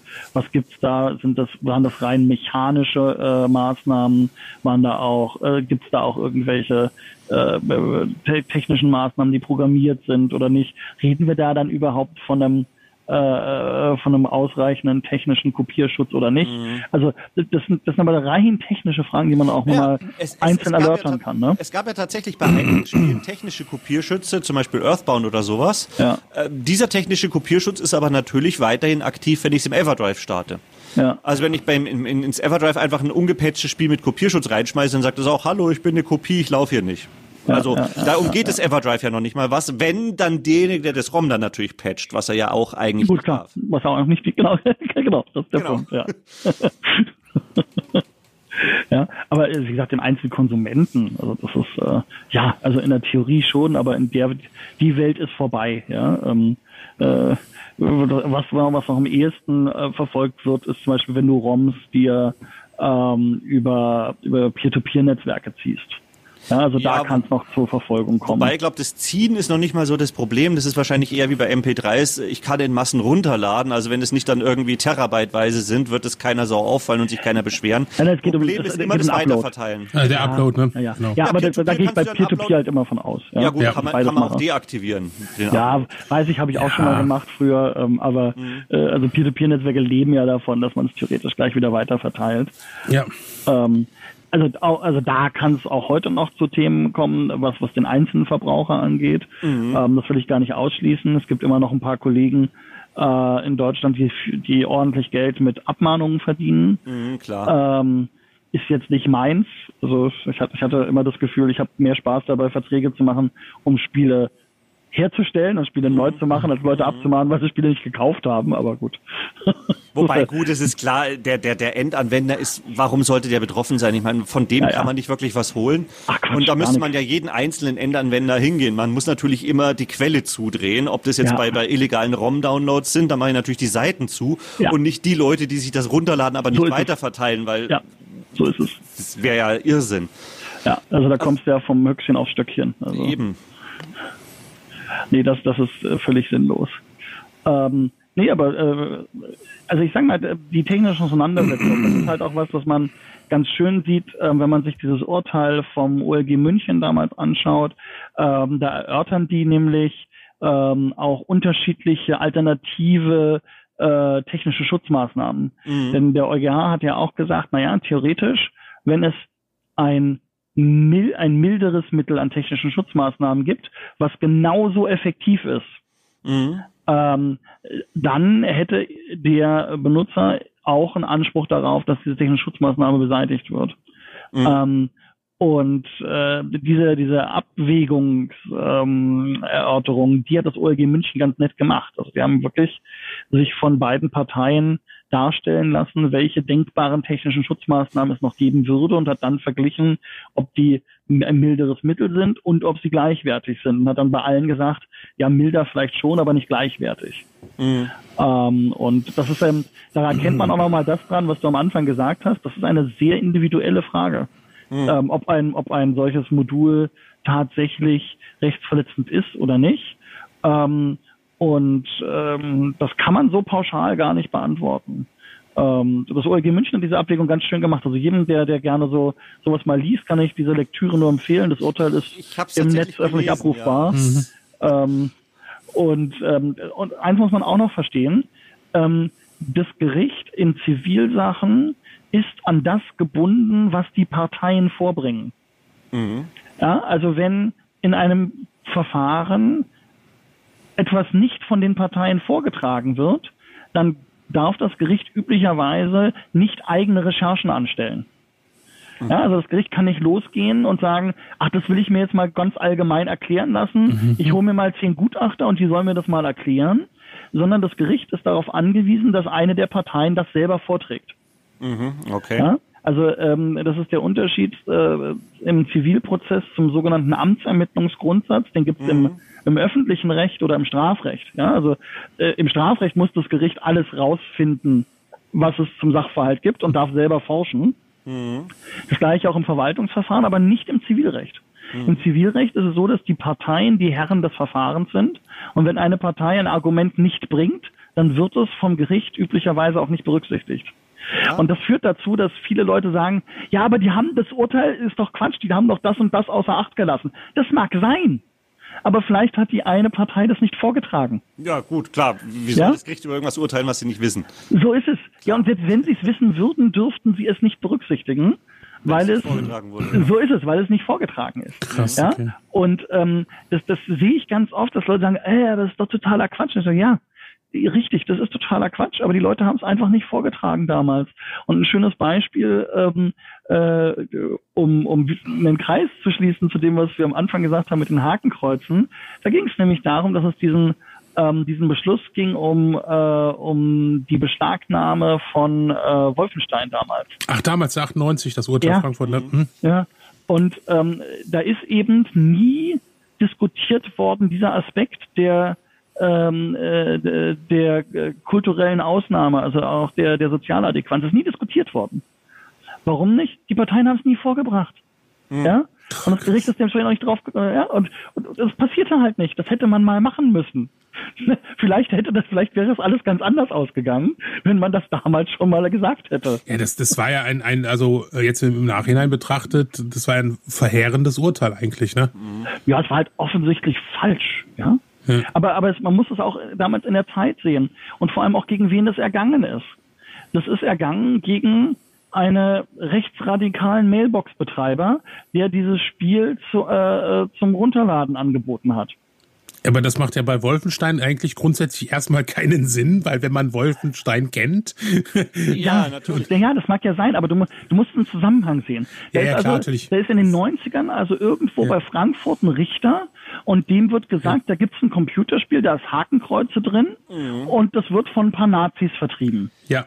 Was macht der? Der sagt natürlich weg damit und fühlt sich wie der gute Staatsbürger. Ich bin mir jetzt aber nicht sicher, ob das, was ich jetzt mal gehört habe, nur irgendwie ein Gerücht war oder ob das tatsächlich war. Aber ich glaube, bei äh, das wurde auch, als es damals indiziert wurde, war die Begründung ein bisschen Hanebüchen, nämlich nicht so. Ich meine, wir kennen es ja alle. Du bist äh, in, in, in einem, äh, im, im, im Schloss bei den Nazis quasi gefangen und musst ausbrechen. Was ich da aber gelesen habe, war, dass die das komplett umgedreht haben, dass du nämlich eigentlich ein Nazi bist. Nein, nein. Und äh, die anderen sich als Nazis verkleidet haben, damit sie nicht auffallen. Und also das war die ja Wolfenstein-Indizierung war deshalb wegen Brutalität. Die, hatte, Brutalität, mit genau. die hatte mit Hakenkreuzen ja. überhaupt nichts zu. Das war kein genau. Thema bis 1998. Das war ja. eine Beschlagnahmung quasi. So ist es, genau. Die nee, die Beschlagnahme ist Beschlagnahme ist auch nur wegen der Gewalt passiert. Genau, genau, nur wegen der Gewalt. Das ist alles wegen Gewalt. Deshalb, das ah. war, das hatte keinen interessiert erstmal. Also wahrscheinlich schon, aber es hatte keinen, sagen wir mal, in, die, in dem in der Relevanz interessiert. Es kam erst 1998 mit diesem. Deshalb finde ich es ja eigentlich so ansprechend witzig, dass es halt bei Rechtsradikalen wird das Spiel Wolfenstein. Ja, total absurd. Ja. aber aber gut, wir wollen jetzt auch nicht nachvollziehen, ja, wie, wie intelligent Nazis sind. Aber ähm, ja, aber ähm, äh, äh, aber das sind halt auch Sachen, die muss man, die muss man auch mhm. manchmal so ein bisschen von der Systematik her verstehen. Also wie mhm. wie kommen Urteile in, in Verfahren zustande? Ähm, und manchmal denkt man sich so, hä, aber warum nicht? Ja, weil sie es nicht gesagt haben. Mhm. Und wenn es nicht gesagt worden ist, dann wird es auch nicht berücksichtigt. Ja? Und, und deshalb kann es auch manchmal sehr, sehr, darauf, äh, sehr davon abhängen, wie gut die Verteidigung ist. Ja, wenn der, wenn die Verteidigung nicht gut ist, dann kann auch jemand vielleicht einen Prozess gewinnen, wo der wahnsinnig schlechte Chancen hatte. Aber wenn, wenn die guten Argumente zur Verteidigung einfach nicht kommen, dann darf der Richter sich nicht hinstellen und sagen, hören Sie mal, Herr Verteidiger, ähm, ich gebe Ihnen jetzt mal ein paar Tipps, ja. Mhm. Ähm, das geht nicht, das Gericht ist unparteiisch. Das darf nur das äh, berücksichtigen, was die Parteien bringen. Und wenn ein Richter anfängt, meiner, meinem Gegner Tipps zu geben, dann bin ich aber ganz schnell dazwischen in der Verhandlung. Also das, das, äh, dann lasse ich mir das ins Protokoll geben und das ist dann direkt der beste Berufungsgrund. Mhm. Ähm, wo du aber vorhin noch angesprochen hast mit Schutzmaßnahmen und Umgehen und sowas, da ist mir mhm. auch noch was äh, Wichtiges bei den Everdrives eingefallen. Ähm, wenn man zum Beispiel auf die Nintendo-Seiten geht, wegen Defekten, die sind da eigentlich sehr kulant. Die sagen, Switch-Spiel-Defekt, schick ein, wir tauschen aus und so weiter. Ja. Wenn man jetzt aber auf die Seiten, die haben ja noch ihre alten Seiten vom SNES und vom N64 und sowas, wenn man da drauf geht, dann steht, diese Module können mhm. leider nicht mehr repariert werden. Das heißt, Sie selber bestätigen ja auch schon, wenn das Ding im Arsch ist, wir können es ja leider nicht mehr richten, also Pech gehabt, so in etwa. Das heißt, das ist natürlich auch nochmal so ein Grund, wo ich sage, das stärkt dein Argument. Ja? Eine Sicherungskopie mhm. anlegen. Das stärkt dein Argument, ja. Mhm. Ja, also äh, ich, ich sage nicht, das ist jetzt das Argument, was den Prozess umdreht, aber es ist Nein, zumindest ist ein Argument, wo ich sage, das ist mal deutlich valider als dieses, ich will ein MP3 abspielen. ja, also ja? da habe ich mir auch gedacht. Das ist ja, also ähm, und das ist auch was, wo, wo ich sage, naja, ähm, das kann man dem Richter auch erklären, ähm, mhm. warum das jetzt ein, ein, deutlicher Unterschied ist zu, zu ich will mal ein MP3 abspielen. Ähm, ich finde es immer so ein bisschen schwierig. Leute kommen oft zu einem Anwalt und sagen, so und so ist mein Sachverhalt. Ähm, wie hoch sind denn die Chancen, dass ich gewinne? Und dann sage ich immer, wissen Sie, ich habe meine meine Glaskugel gerade zu Hause gelassen, ja, ähm, die wird gerade poliert, ähm, aber aber wahrscheinlich ist Ihre Gewinnchance bei 34,678 Prozent. Ähm, also das ist natürlich wahnsinnig schwierig, jemandem zu sagen. Ja, vor allem, äh, wie wir ja gerade noch gehört haben, es hängt ja auch vom gegnerischen Anwalt genau, ab. Wenn der nämlich genau. richtige Punkte nicht vorbringt, ja, dann hat ja. der andere hat er eh verloren. So ist es, ja. Und und vielleicht hat mir auch der Mandant gerade vielleicht auch nur zwei Drittel der Geschichte erzählt. Mhm. Ja? Ähm, und das passiert ja auch immer, dass, dass man eben ähm, die ganze Geschichte meist immer erst hört, wenn der Gegner was dazu gesagt hat. Ja? Dann, dann ja. hört man die, die restlichen 30 Prozent der Geschichte und die können möglicherweise doch dazu beitragen, dass es ganz, dass es ganz anders ausgeht. Also ich bin immer sehr, sehr zurückhaltend, wenn mich jemand fragt, wie wahrscheinlich ist das denn, dass irgendwas so und so oder so und so ausgeht. Mhm. Ähm, einfach weil es äh, wahnsinnig schwierig ist, das, das mhm. fair zu sagen. Und ich, ähm, ich sag mal, je weiter man in so einem Streit ist, umso, umso genauer kann ich dir sagen, wie es wahrscheinlich ausgehen wird. Aber es gibt nicht umsonst diesen Spruch, ähm, vor Gericht und auf hoher See bist du mit Gott allein. Ja? Mhm. ähm, weil du halt nie weißt, ähm, ob der Richter das verstanden hat. Ja, auch das kann dir passieren. Du kommst da an und der Richter hat zwei großartige Schriftsätze zu der Frage ähm, Everdrive gelesen mit tollen Ausführungen, warum und das hier tatsächlich was anderes ist. Und der sagt, das geht jetzt hier um Spiele, ja? Aha. Genau. Dann weißt du schon. Ja, dann weißt du, das Ding ist gelaufen. Ja, also dann, dann, dann, dann kannst du würfeln. Ähm, und das passiert aber auch. Also das passiert immer wieder. Also man muss Gut, dafür gibt es ja dann Berufungen, Gott sei Dank. Äh, ja, kann besser werden, muss nicht.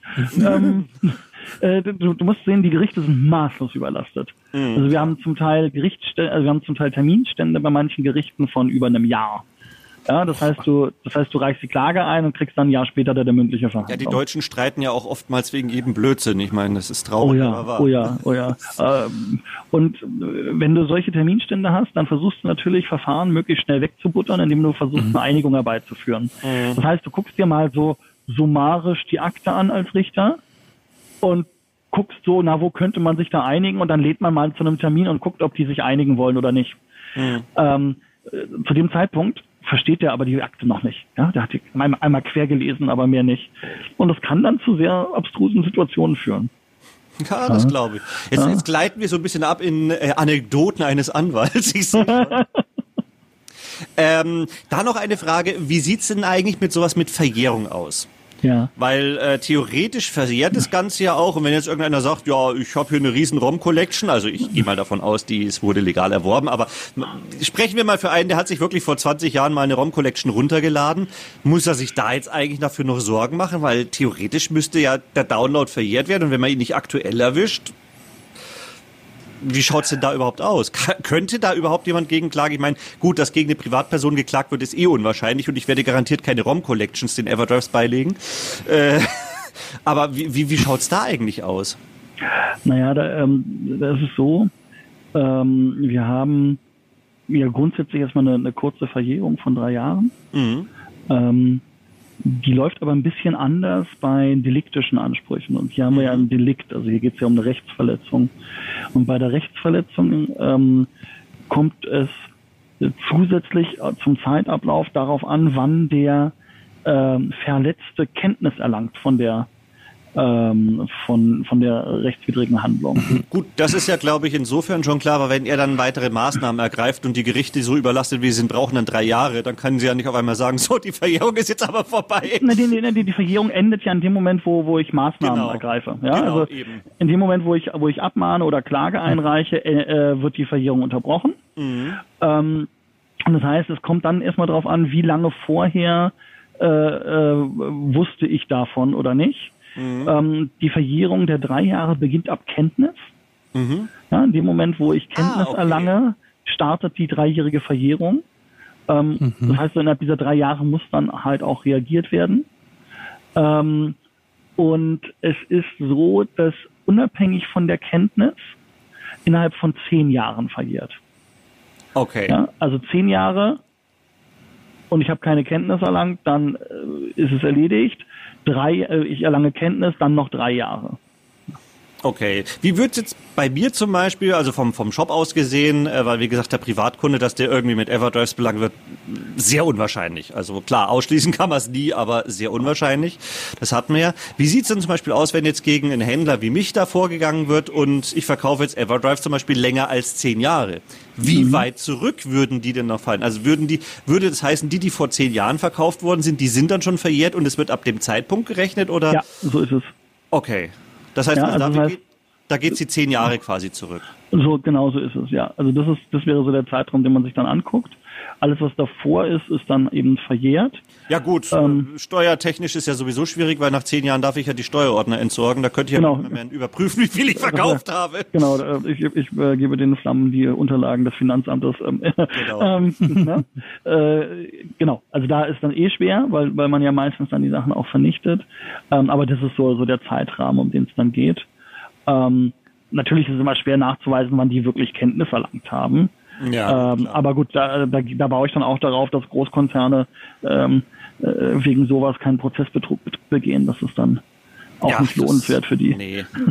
Wie gesagt, also ich glaube ja erstmal allein von den ganzen Aspekten, die wir jetzt haben, was für Nutzungsmöglichkeiten es gibt, dass die Spiele obsolet sind, dass die Module nicht mehr repariert werden und so weiter ich würde es da schon mal für sehr unwahrscheinlich halten, wenn da wirklich einer von den, von den Großen sagt, ja, wir gehen jetzt gegen die, die Everdrives vor, weil vor allen Dingen, ich meine, die Kundenschar von den Verlusten die ist ja gering.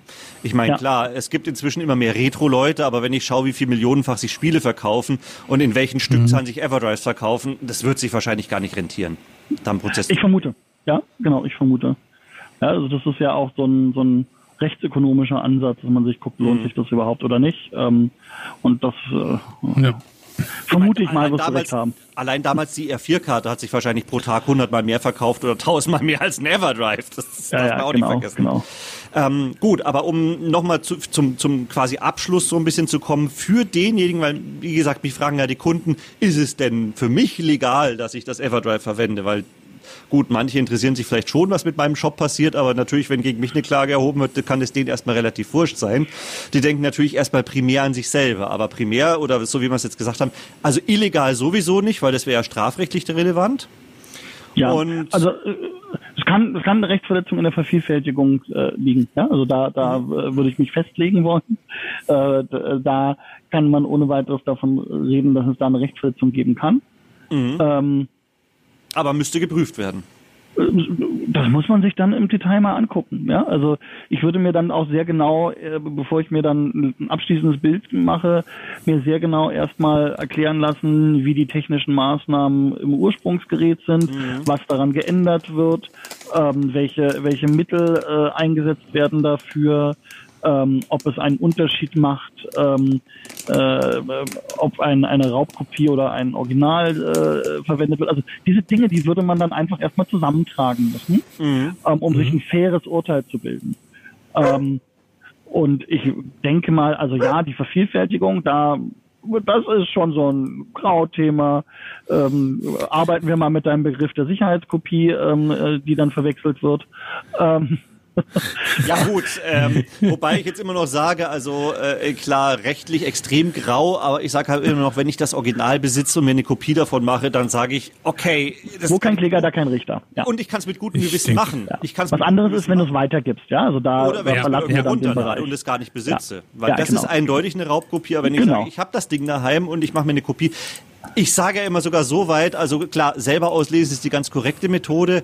Ähm, und ich will hier auch garantiert keinen zum Raubkopien äh, äh, äh, an, äh, runterladen oder sonst was anstiften, aber wenn ich natürlich sage, okay, ich habe das Original daheim und ich, ich, ich, das Modul ist, liegt schon im Sterben, also es geht schon nur noch jedes fünfte Mal und man näht sich dann runter, dann sage ich, das ist zwar nicht ganz korrekt, aber moralisch ist es in Ordnung, solange ich das Original besitze. Ja, ja, ja, ja. Aber dann sind wir natürlich genauso, wie es viele schon gesagt haben, wir sind da immer noch komplett, zumindest derzeit, in einer Grauzone, solange die Diskussionen abgeschlossen sind über das ganze Thema. Ja, und es gibt ja auch keine, ähm, es gibt ja bisher keine Entscheidung ähm, mhm. äh, zu dem konkreten Produkt. Ja. Mhm. Ähm, und solange es keine Entscheidung zu einem konkreten Produkt gibt, würde ich erstmal sagen, ja, das ist, das ist auf jeden Fall noch grau, spricht einiges dafür, dass es zumindest äh, bei diesem Aspekt der Vervielfältigung zu Problemen kommen kann. Aber äh, ich wäre bereit, mir auch erstmal Argumente anzuhören, weil ich finde das Argument, dass es eben nicht mehr im Vertrieb ist, dass es eben schon ein, ähm, ein erhebliches Interesse an der Erhaltung von alten Kulturgut gibt. Ähm, Mhm. Und äh, dass, dass wir hier doch einen starken, ähm, im Englischen sozusagen Deteriorating-Effekt hast, ähm, durch, die, durch die ständige Nutzung. Ähm, das sind Argumente, die sich besser hören lassen, als ich wollte mir ein MP3 anhören. Ja? ich komme ich komme immer wieder drauf. Aber ja, das war ja aber auch damals. Ich meine, viel mehr konnte man ja für die R4-Karte nicht sagen. Also, ja, ja, ja. Halt außer Homebrew und, und neue Funktionen wie MP3 hören. Das war ja wirklich die einzigen beiden Funktionen, die man da noch hat angeben können. Ja. Zur Verteidigung. Ja, oder und dann halt bei Sicherungskopie gut, äh, klar, also ich werde es weiterhin so halten, ich werde mein Original im Schrank lassen und die Sicherheitskopie spielen. Mit gutem Gewissen, muss ich sagen, weil ich habe ja. das Ding gekauft und dann habe ich ein gutes Gewissen. Auch wenn es natürlich rechtlich brr, auch nicht so schön ist, aber vielleicht ändert sich das auch mal, weil man muss natürlich auch wirklich schauen. Ähm, Im Endeffekt ist es ja nichts anderes, wie wenn man im, im, im äh, ein Gemälde hat, das sauteuer ist, aber hängt dann nur eine Kopie in die Galerie, weil das Gemälde viel zu wertvoll wäre, damit äh, falls es irgendwie abhanden kommt oder sowas. Ja. Ich meine, gerade in vielen Museen hängen ja auch nur die Kopien da und nicht die Originale. Im Endeffekt ist es ja da nichts anderes, weil gerade auch die Retro-Spiele, ich meine, ich habe einige Spiele daheim, die haben einen Wert inzwischen von verpackt 800, 900 Euro. Naja, klar. Warum will ich das einer Gefahr aussetzen?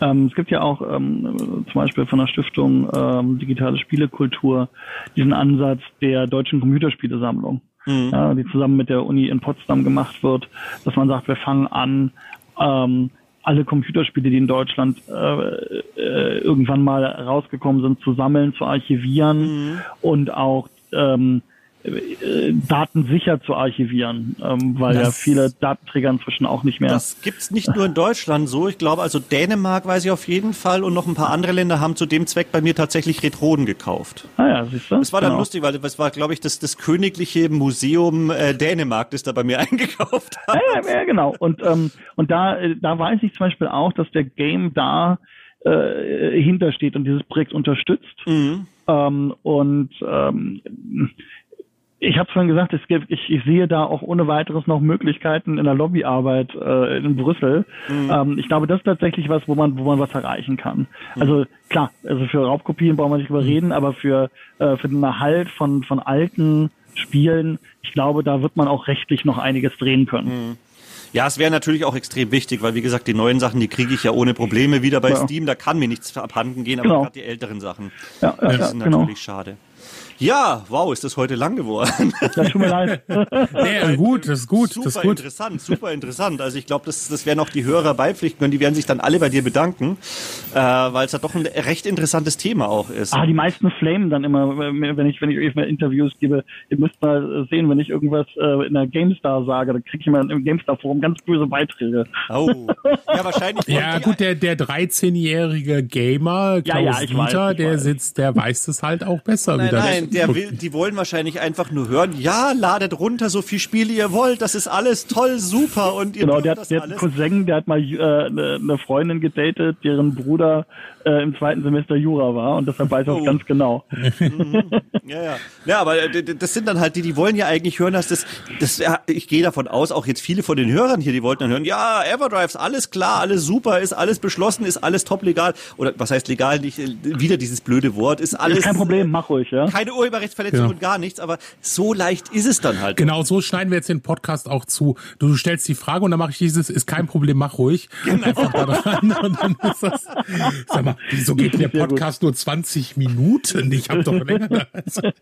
Ich hab da mal ein bisschen geschnitten. Ja, ja aber das, das ist halt, ich glaube, das Wichtige ist für die meisten, die es wirklich anwenden wollen, sie brauchen jetzt keine Sorge zu haben, dass sie da irgendwie belangt werden. Ja, das ähm, denke ich schon. Das darf man weil, wohl so sagen. Ja. Das heißt, sie können auch weiter in ihren Sammlungen frönen, aber natürlich, und das sage ich grundsätzlich, äh, Raubkopien sind bäh. Ja. Äh, vor allen Dingen, also je, je, je mehr sie den Leuten schaden, desto bäher sind sie. Also gerade bei aktuellen Systemen. Bäher, oh, bäher ist auch noch so ein Thema für Anwälte. Nee, das oh, hör auf weg. damit. das sagt jeder Anwalt, den ich kenne. Nee, das lass mal lieber weg.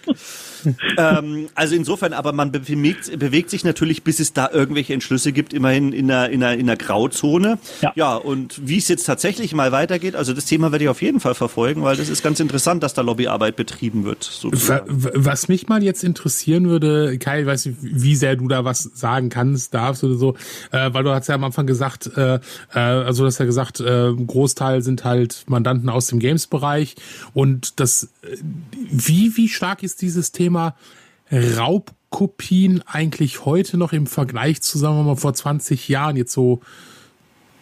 Wie sie, hast du das Gefühl, dass es eigentlich weiter auch zurückgeht, weil es halt solche äh, Anbieter gibt wie wie Steam, äh, äh, GOG, Epic Store, ne? also generell oder jetzt Xbox, äh, Xbox der Game Pass. Mhm. Ich habe ich hab den Xbox Game Pass seit seit zig Jahren. Äh, also das ist halt der Wahnsinn, wenn ich überlege. Gut, ich habe Spiele eh, sagen wir auch wenig früher wenig raubkopiert, weil ich halt schon immer sehr originalaffin war. Ähm, bei Filmen ähnlich. Natürlich habe ich mir dann mal den neuesten Film runter, die Serie runtergeladen, bei Serien nicht. Aber das mache ich seit, ich glaube, vier fünf Jahren nicht mehr dank Netflix und Co. Weil ich ja. auch, ich komme ja jetzt eh nicht mehr hinterher. Ja. Also es ist so. Ähm ähm, dass, äh, ich sag mal, der Wandel in der Branche, ähm, und zwar in zwei Richtungen, zum einen von ähm, Retail hin zu digital mhm. und zum zweiten von Pay-to-Play to Free-to-Play, ähm, die Bedeutung von Raubkopien stark gewandelt hat. Mhm. Ähm, die Tatsache, dass heute ein, ein großer Anteil der Umsätze in der Games-Branche über Free-to-Play-Mechaniken erzielt wird, ähm, macht Raubkopien völlig obsolet. Ja, also äh, im Gegenteil, die meisten neuen Shooter, ähm, äh, die online gespielt werden, werden kostenlos zur Verfügung gestellt. Ja, oder für einen kleinen Obolus und das ja. eigentliche Geld ist nachher, äh, dass du eben im Shop dir die einzelnen Sachen dazu kaufst. Da spielt Raubkopien überhaupt keine Rolle mehr. Genau die Spiele, die ich überhaupt nicht spiele, weil ich, ich zahle einmal und will dann spielen. Ja, genau. Ja, ja, ist, ja auch völlig, ist ja auch völlig fair, aber tatsächlich machen die inzwischen ja zwei Drittel des Umsatzes der Branche aus. Ja? Wow. wow. Ähm, und ähm, deshalb ist da die Bedeutung schon massiv gesunken.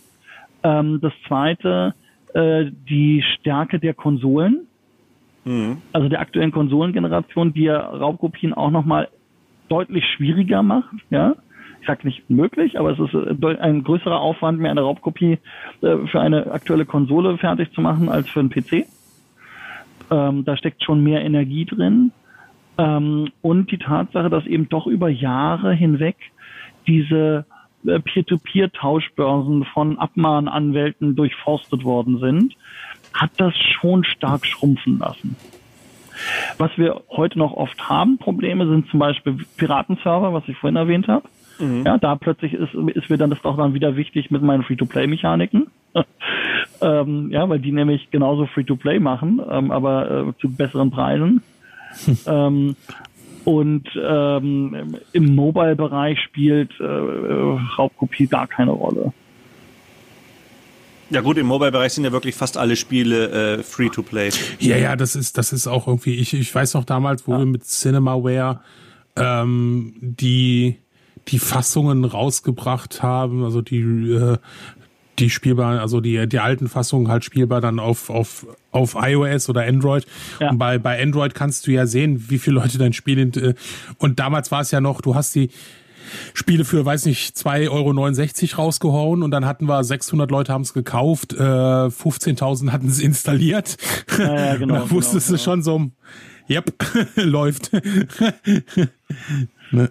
Ja, da fand ich, das, das, das war, war, ja das eine Spiel, fand ich ja so cool. Ähm, äh, es gibt ja von, von so einem Indie-Studio auch ein Spiel, da muss man selber Spiele äh, entwickeln.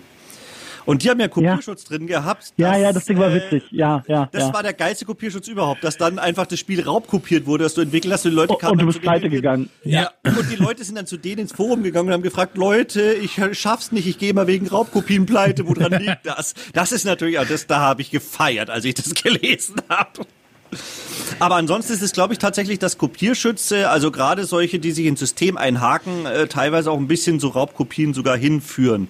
Weil ähm, ich kaufe mir gerne ein Spiel, ich kaufe mir auch bei GOG und Steam und sowas viel, weil da brauche ich sonst nichts. Aber äh, es gab ja mal diesen einen Sony-Kopierschutz, der ja quasi schon Keylogger oder sowas ähnliches in der Art in dein System mit installiert hat. Also das war ja, ja grauenvoll. Ja, gar nicht. Gut. Das geht gar nicht. Aber damit hätten wir eigentlich schon wieder fast ein neues Thema und das hat jetzt mit dem Podcast gar also, nichts mehr zu tun. Also Jungs, wenn ihr noch mal irgendwas habt, ja, ähm, aber aber dann sollten wir das den den Kollegen von auf ein Bier gleich tun und was zu trinken, ein bisschen später am Tag dann. Gerne, auch wir können auch, oh Gott. Das ist kein ist ja jetzt schon Mittag, da kann man das erste Bier. In Bayern wird am Vormittag schon das Bier angefangen. Ich wollte gerade sagen. genau. Wenn wir halt auch quer über die Welt hier wieder verteilt sind oder über Deutschland. Ja. Das haben wir jetzt Frankfurt, Berlin und äh, Ingolstadt, oder? Ja. Also ja. so ist es. Super, toll. ja, so ist das heutzutage. Ja, dann danke ich schon mal allen hier fürs Zuhören. Ich hoffe, es war für euch ganz interessant. Wenn ihr natürlich irgendwelche Themenvorschläge habt, jederzeit gerne. Ansonsten äh, wird es bei mir wahrscheinlich demnächst auch ein bisschen mehr in Streaming gehen, weil seit dem Gamescom-Stream äh, bin ich jetzt hier auch dabei, so ein kleines Studio mit einzurichten und dann auch immer Produkte neu vorzustellen. Ja, und wir versuchen natürlich den Podcast auch immer weiter interessant zu halten und Videos, ja. Und wir wollen uns natürlich ganz herzlich bei Kai bedanken für das Fachwissen. Auf jeden Fall. Total gern. Hat zwar gedauert, aber hat sich definitiv gelohnt. Also die das Folge hätten wir gelohnt. allein nicht machen können, so in dem nee, nee. Punkt total gerne und ich komme vielleicht demnächst mal mit auf Kaperfahrt, wenn ich meine Xbox entstaubt habe. Auf jeden Fall, das müssen wir machen. Da machen wir mal eine Noob-Tours mit dir. Das Jawohl. ist äh, ganz klar, äh, klare Geschichte. Ja, das habe ich noch nicht so ganz begriffen, was das bei dir eigentlich ist mit dem ganzen Piratenfahren, weil ich kenne das nicht. ja, ich spiele halt sehr intensiv Sea of Thieves und habe mit dem Tommy Krabweis zusammen ein Format entwickelt, wo wir alle 14 Tage mittwochs abends mit Leuten, die Sea of Thieves noch nie oder ganz wenig gespielt haben. Ich habe von dem Spiel noch nie was gehört, außer von deinen Videos. Siehst du, aber dann dann, dann kennst du es ja wenigstens schon mal. Also nee, ich habe es noch nicht angeguckt. Ich habe nur immer deine, deine Screenshots gesehen. ja, aber bei, bei, mir funktioniert alles, wo ich laut Ja rufen kann. Ja. das, ist, das, ist, das ist auch perfekt. Das ist auch, dann, das ist auch toll, wenn wir dann auf sehr andere treffen und die uns angreifen, dann kannst du denen direkt schon mal so einen rechtlichen Vortrag halten. Warum das gerade? genau so. Entschuldigung, dieser Schatz gehört uns und wir haben einen Anspruch darauf und wir werden jetzt mit den Kanonen durchsetzen ja, das wird schon sehr unterhaltsam werden. Doch, Gut. das glaube ich. Das glaube ich. Gut. Dann aber danke euch allen recht herzlich. Euch ja. natürlich da draußen fürs Zuhören und ja, bis demnächst. Bis demnächst. Tschüss. Bis dann, tschüss.